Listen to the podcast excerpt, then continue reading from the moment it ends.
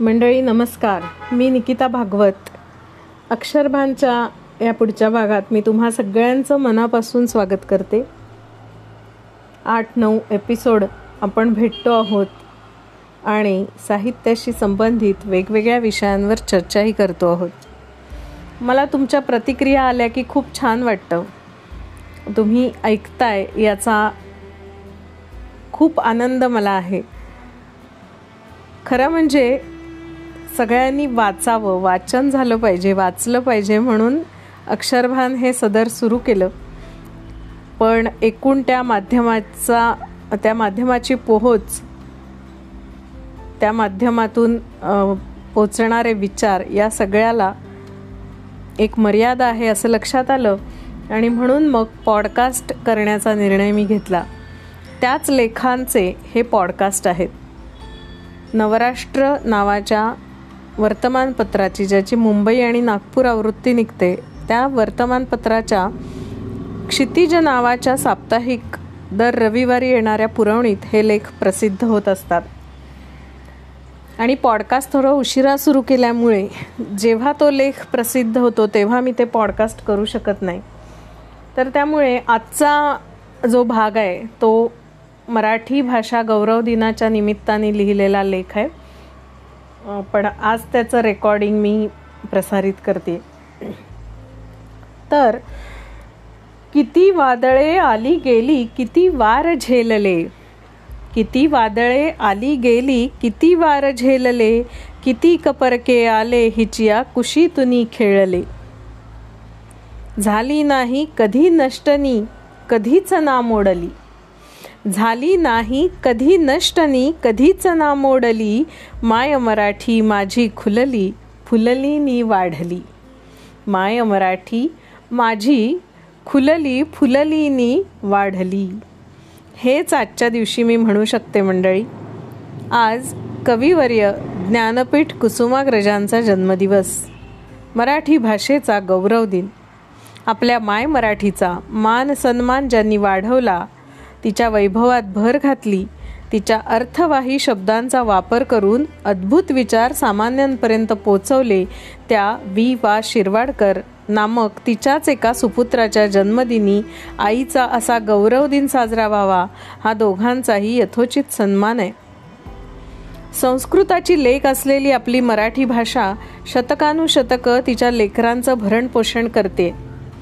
त्यांना व्यक्त होण्याचं एक माध्यम म्हणून खंबीरपणे त्यांच्या पाठीशी उभी राहते आहे. आधी आईनी बाळाला भरवावं खाऊ पिऊ घालावं मोठं करावं आणि मग बाळांनी मोठं झाल्यावर तिची काळजी घ्यावी आणि आईची आई व्हावं असंच खरं तर हे नातं. युगायुगांपासून हे असंच सुरू आहे. किती परकीय आक्रमणं झाली देवळातला देवसुद्धा जिथे परकीय राक्षसाच्या पायदळी तुडवला जात होता तिथे या देववाणीच्या लेकीची काय कथा? परकीय आले त्यांचा धर्म सोबत घेऊन आले. संस्कृती इथल्या लोकांच्या आयुष्यावर लादण्याचा हरेक प्रयत्न केला. संस्कृती रुजवण्यासाठी भाषा हे प्रमुख माध्यम असल्याने भाषेवरही आक्रमणं झालीच. आपली मराठी ते सगळं हलाहल पचवून आज ताठ मानेने उभी आहे. हे खचितच अभिमानास्पद आहे नाही का? आज मराठी ही जगातली सर्वाधिक बोलली जाणारी दहावी आणि देशातली तिसऱ्या क्रमांकाची भाषा आहे. अर्थात प्रत्येक परकीयांच्या जखमांचे व्रण जसे अजूनही काही शब्दांच्या रूपाने ती वागवते तसेच तिच्या शेजारणींच्या संस्कृतीच्या पाऊलखुणाही ती सांभाळते जपते आहे. याने ती थकली आहे की समृद्ध झाली आहे? शोधूया याचं उत्तर. आजच्या दिवशी आपल्या माय मराठीचा गौरव वाढवणाऱ्या तिच्या खांद्यावर सन्मानाचा शेला चढवणाऱ्या तिच्या काही लेकरांची आठवण होणं अनिवार्य आहे. या हारातलं पहिलं स्मृतिपुष्प गुंफावं लागेल छत्रपती शिवाजी महाराजांच्या नावाचं. रयतेचा हा प्रतिपालक नसता तर मराठी माती मराठी माणूस आणि मराठी भाषा हिरव्या रंगात कधीच रंगून गेली असती. आणि आपला त्यागाचा शौर्याचा भगवा रंग कधीच हरवून बसली असती. आपल्या माणसांना वाचवताना महाराजांनी काय काय वाचवलं आणि पुनर्स्थापित केलं याची काही गणतीच नाही. शतकांच्या यवनी दडपणातून आपल्या भाषेला त्यांनी बाहेर काढलं आणि राज्याभिषेकानंतर शुद्ध मराठीत राज्यकारभार सुरू केला. हे त्या काळी अतिशय दूरदृष्टीने उचललेलं पाऊल होतं. मृतप्राय झालेल्या मराठीला महाराजांनी अक्षरशः पुनरुज्जीवित केलं. महाराज होते म्हणून मराठी माणसं भाषा आणि संस्कृती टिकली असं म्हणण्यात काहीही अतिशयोक्ती नाही. या माणसाने जे काही केलंय या मातीसाठी त्याला कधीच उतरा उतराई होऊ शकणार नाही आपण. मराठीला खरोखर साता समुद्रापार ओळख मिळाली ती या सह्याद्रीच्या सिंहामुळे. आपण आज शिवाजी या नावाला घेऊन राजकारण करतो प्रदर्शनं करतो दिखावा तर प्रचंड करतो. पण त्यांच्या विचार रणनीती कौशल्य आणि कार्यशैलीचा अभ्यास किती करतो? आपल्या देशात शिवाजी महाराज फक्त इतिहासात भेटतात. मात्र अन्य देशांमध्ये मॅनेजमेंट आरमार सैन्य दलातल्या प्रशिक्षण रणनीतीचे धडे देणाऱ्या राजकीय प्रशिक्षण संस्था आणि विविध ठिकाणी तिथल्या विद्यार्थी आणि नागरिकांना ते सदोदित भेटत असतात. जर्मनी फ्रान्ससारख्या देशात शिवाजी महाराजांचा विचार लोक शिकतात. ते शिवजयंती आपल्यासारखी साजरी करत नसतीलही कदाचित पण एखाद्याची जयंती मिरवणुका काढून ढोल ताशे बडवून साजरी होऊच नये ना? त्याच्या कर्तृत्वातला एक अंश घेऊन आयुष्यभर जगलो तरी त्यांची जयंती आपल्या आयुष्यभर साजरी होईल.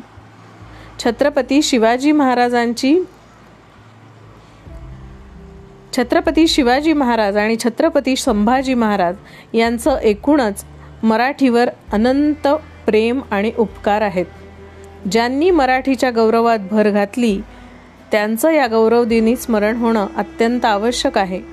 ही कृतज्ञता हे अक्षरभान आणखीही काही सुपुत्रांच्या बाबतीत ठेवायला हवंय. त्यांच्याबद्दल पुढच्या भागात जाणून घेऊया. तोपर्यंत मराठी भाषा गौरव दिनाच्या सगळ्यांना मनपूर्वक शुभेच्छा.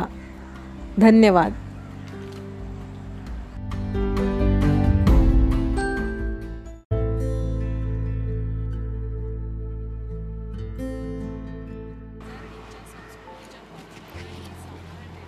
मंडळी नमस्कार. निकिता भागवत तुमचं अक्षरभानच्या या भागात मनापासून स्वागत करते. कोरोना नावाचा एक व्हायरस गेल्या वर्षी आपल्याकडे आला. आपल्याकडे म्हणजे संपूर्ण जगातच त्यांनी धुमाकूळ घातला. न भूतो अशी परिस्थिती उद्भवली आणि आपल्या दोन पिढ्या आधीसुद्धा असं कोणी बघितलं नाही असं वातावरण झालं. सगळं जग आपल्या आपल्या घरामध्ये बंदिस्त झालं. खूप प्रयत्नांती त्याच्यावरती काबू मिळवण्यात आपण थोडेसे यशस्वी होतो ना होतो लस आल्याचा दिलासा मिळतो ना मिळतो तोवरच पुढची लाट यायला तयार झाली आहे. त्यामुळे तुम्हा सगळ्यांना मनापासून विनंती करते की सॅनिटायझर कायम वापरा. कुठेही हात लावल्यानंतर सॅनिटायझरने हात स्वच्छ करा आणि मास्क न लावता घराबाहेर पडू नका. मंडळी जान है तो जहान है. त्यामुळे एवढी काळजी घेऊया. आणि बाकी तो चलता आहे त्यामुळे काळजी घेऊनच बाहेर पडूया. असो आपल्या अक्षरभांच्या या भागात पुन्हा एकदा सगळ्यांचं स्वागत. गेल्या आठवड्यात गेल्या भागात आपण मराठी भाषा गौरव दिनाच्या निमित्तानं लिहिलेल्या लेखाचं मी वाचन केलं होतं.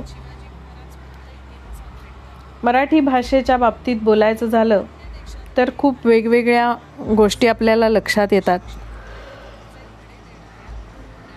मराठीमध्ये वाढत चाललेला अन्य भाषातल्या शब्दांचा वापर मराठीतले अस्तंगत होऊ घातलेले अनेक शब्द अस्तंगत होत चाललेले अनेक विचार म्हणी वाक्प्रचार या सगळ्या गोष्टींचा कुठेतरी जाऊन आपण सुज्ञ नागरिक म्हणून या भाषेचे पाईक म्हणून या भाषेची लेकरं म्हणून विचार करायला हवाय. हे सगळं करत असताना मी बोली भाषांबद्दल मागे एका भागात सांगितलं होतं. बोली भाषा हे आपल्या भाषेचं खरोखर खूप मोठं वैभव आहे. पण बोली भाषांना मोठं म्हणताना प्रमाण भाषेला दुर्लक्षित करून चालणार नाही. आणि तेच मला अनेकदा अनेक ठिकाणी हल्ली बघायला मिळते कुणाला कुठले नियमच नको आहेत कुणाला भाषेमधली कुठल्याही प्रकारची संस्कृतीची झलक नको आहे आणि संस्कृताचीही झलक नको आहे एवढं काय मोठं पाप केलं आहे आपल्या संस्कृत भाषेने? एकेकाळची सगळ्या समाजाची ही भाषा असलेली संस्कृत एका ठराविक गटाला बहाल करून त्यामुळे भाषेचाही तिरस्कार आणि भाषेमुळे येणाऱ्या शब्दांचाही तिरस्कार त्या योगाने शुद्धी स्वच्छता आणि भाषेचा वापर या गोष्टींचाही तिरकसपणे केला गेलेला विचार हे सगळं मनाला खूप क्लेश देतं. असो. प्रमाणामध्ये असं आजच्या भागाचं मी नाव दिलं आहे गेल्या आठवड्यात आपण मराठी भाषा गौरव दिन साजरा केला तेव्हा मराठी राजभाषा दिन म्हणूनही साजरा केला. मराठी भाषेचा विचार करताना दहा कोसांवर बदलत जाणारी मराठी हा अभिमानाचा विषय असला तरीसुद्धा प्रमाण मराठी भाषेबद्दल वाढत असलेला अनादर ही एक चिंताजनक बाब भाषेच्या दृष्टीने आहे. मराठी भाषा बोलींची बोलींच्या माध्यमातून वेगवेगळ्या प्रदेशांमध्ये वेगवेगळ्या प्रांतांमध्ये बहरतेच आहे. पण सगळ्यांची सर्वसमावेशक सर्वसामायिक अशी एक भाषा असणं राजकीय आणि कार्यालयीन दृष्टीने अतिशय महत्त्वाचं आहे. त्यामुळे प्रमाण भाषा असणं सगळ्या राज्यांना अनिवार्य आहे. एकाच शब्दाला विविध बोलीभाषांमध्ये असलेले विविध प्रतिशब्द बघता प्रमाण भाषेची गरज अधिकच प्रमाणित होते. आणि मग प्रमाण भाषेचं महत्त्व पटू लागतं. विविध भाषा आणि त्यांच्या बोली. हे आपल्या देशाचं वैभव आहे त्यांची समृद्धी आहे पण त्यांचं महत्त्व मान्य करत असताना प्रमाण भाषेतले नियम प्रमाण भाषेतल्या तांत्रिक गोष्टी न मांडण्याचा अट्टहास अलीकडे अनेक जण करताना दिसून येतात. हे मात्र होता कामा नये. प्रमाण मराठी भाषा ही या सगळ्यांच्या जडणघडणीचा परमोच्च बिंदू आहे. असं मला नेहमी वाटतं. राज्याच्या भाषेचा जेव्हा आपण विचार करतो तेव्हा प्रमाण भाषेचं महत्त्व खूप जास्त अधोरेखित होतं. एकाच शब्दाला बोलीभाषांमध्ये असलेले विविध प्रतिशब्द मराठी शब्दाला दूर नेऊ शकतात. त्यामुळे ज्याला मराठी शिकायची आहे त्याच्यासाठी प्रमाण भाषा अत्यंत गरजेची आहे. समजा मुलगा किंवा मुलगी हा शब्द आपण घेतला तर महाराष्ट्राच्या विविध बोलीभाषांमध्ये वेगवेगळे शब्द उदाहरणार्थ कोकणीमध्ये मालवणी भाषेत चेडवा गोव्याच्याकडच्या कोकणी भाषेत झील असा शब्द आहे. अहिराणी भाषेत मुलाला अंडोर तर मुलीला अंडेर असा शब्द आहे. आदिवासी भाषांमध्ये आणखीनच वेगवेगळे शब्द आहेत. मग मराठी भाषा शिकत असताना काहीतरी एक प्रमाण मानावंच लागेल ना? मुलगा आणि मुलगी हे प्रमाण भाषेतले शब्द आपल्याला मान्य करावेच लागतील. क्रियापदांच्या संबंधातही अनेक लोक असे प्रश्न उपस्थित करतात. की प्रमाण भाषेच प्रमाण भाषेचं काय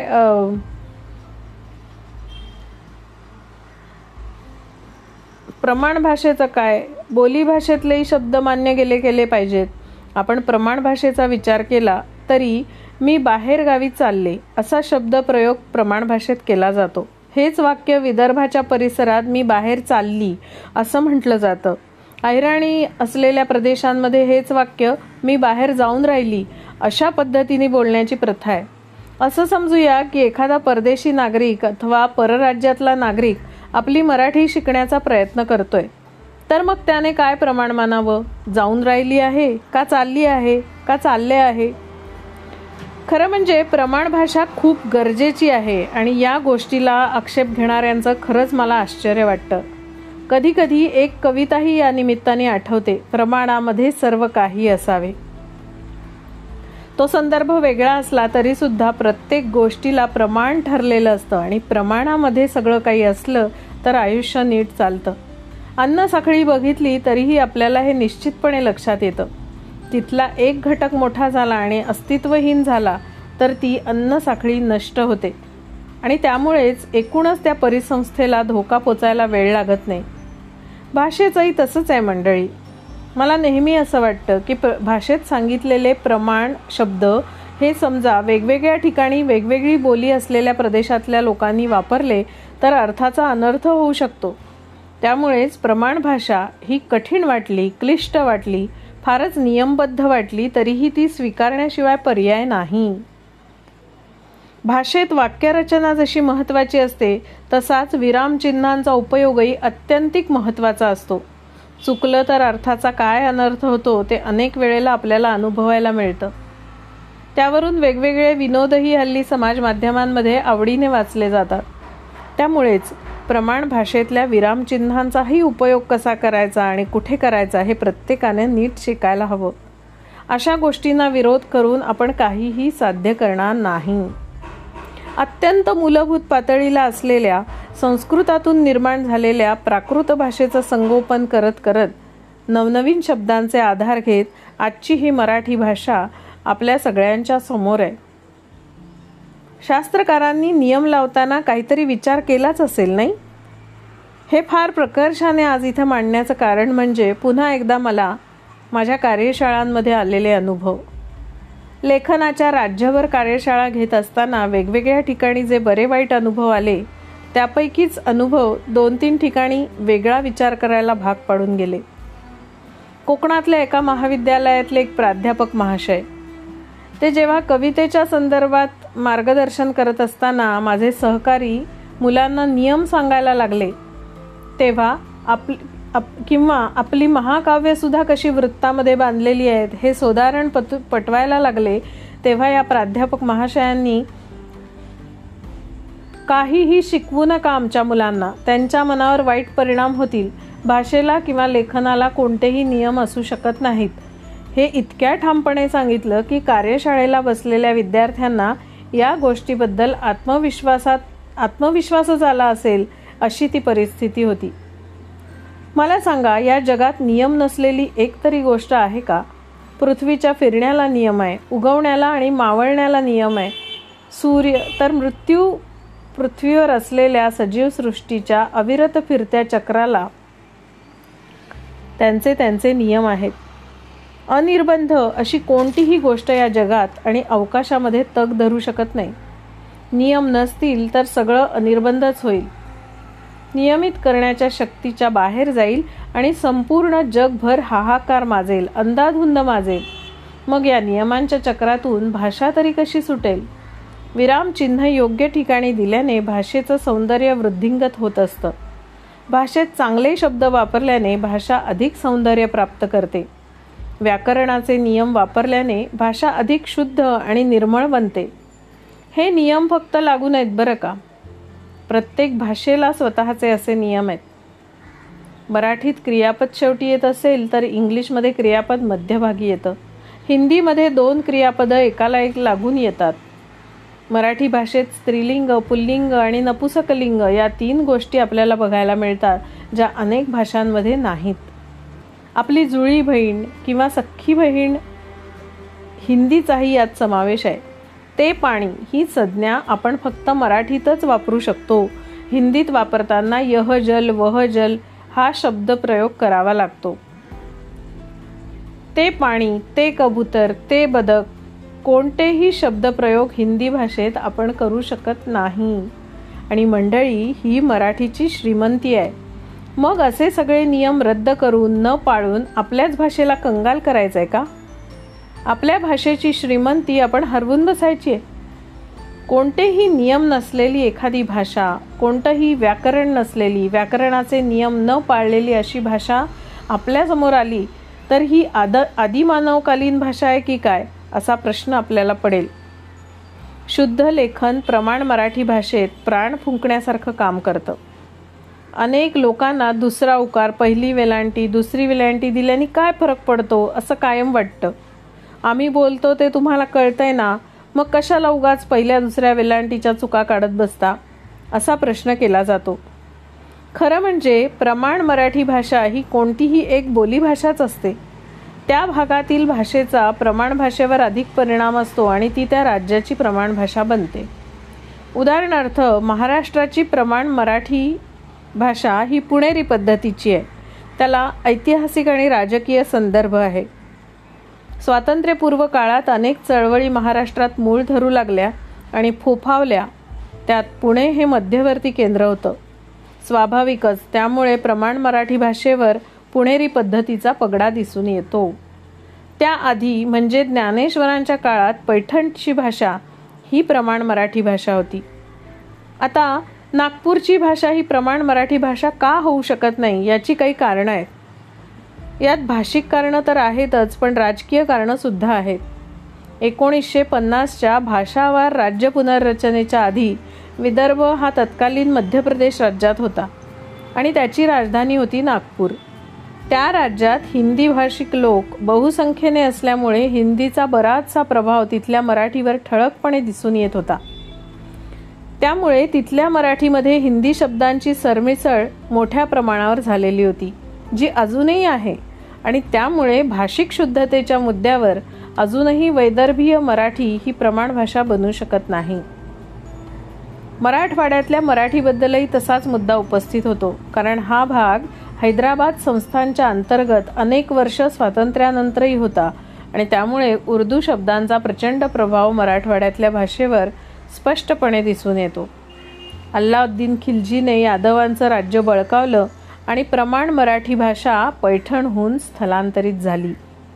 आणि हो हे फक्त प्रमाण मराठीच्या बाबतीतच नाही तर प्रमाण हिंदी प्रमाण बंगाली या भाषांच्या बाबतीतही असंच दिसून येतं बरं का? बंगालीबद्दलही हेच आहे. भूतपूर्व पूर्व बंगाल हा नंतरच्या काळात पूर्व पाकिस्तान आणि पुढे बांगलादेशात परावर्तित झाला. त्यामुळे राजकीय परिस्थिती बदलली. परंतु विसाव्या शतकाच्या पूर्वार्धात किंवा एकोणीसाव्या शतकाच्या उत्तरार्धात म्हणजे बंगालीतली जी भाषाशुद्धी चळवळ झाली त्या काळात जी भाषा कोलकाता आणि त्याच्या आजूबाजूच्या भागातल्या भद्र लोकांची भाषा होती तीच खरी बंगाली मानली जाते. तीच स्थिती आहे गुजरातमधल्या प्रमाण भाषेची. कारण सौराष्ट्र आणि कच्छ भागातली गुजराती ही प्रमाण गुजराती म्हणता येणार नाही. बेळगाव वगैरे भाग मुंबई प्रांतात येत होता. काही भाग हैदराबाद संस्थानात गेला होता तर काही भाग मुंबई प्रांतात आणि कानडी प्रदेशात. अशी सगळी सरमिसळ असल्याने या भागातल्या भाषासुद्धा प्रमाण कानडी भाषा ठरू शकत नाहीत. अर्थात प्रमाण भाषेबद्दल विचार करताना ही गोष्ट कायमच लक्षात ठेवली पाहिजे की प्रमाण भाषेत जरी आपण मराठी बोलत असलो तरीही लिखित स्वरूपातली भाषा आणि बोलताना तशी आणि बोलतानाची भाषा तशीच बोलू शकत नाही. त्यामुळे प्रमाण भाषा ही त्या त्या ठिकाणच्या परिसरातल्या सुशिक्षित लोकांची भाषा म्हटली तरीही ती लिखित स्वरूपातच अधिक शुद्ध असते. मी जात आहे. हे लिखित स्वरूपात योग्य असलं तरीही आपण बोलताना प्रमाण मराठीत सुद्धा मी जात आहे असं न म्हणता मी जाते किंवा मी जातोय असं म्हणतो. सध्या भाषिक अशुद्धतेबाबत खाजगी वाहिन्या आणि वृत्तवाहिन्या जाहिरात क्षेत्र यांच्यातल्या सुशिक्षित मंडळींनी अगदी अग्रेसर राहण्याचं ठरवलंय. जास्त बेटर असा शब्दप्रयोग लोणचेच्या ऐवजी आचार या हिंदी शब्दाचा वापर अशा बेधडक चुकांची यादी करून ठेवायची म्हटलं तर ती मारुतीच्या शेपटासारखी लांबतच जाईल.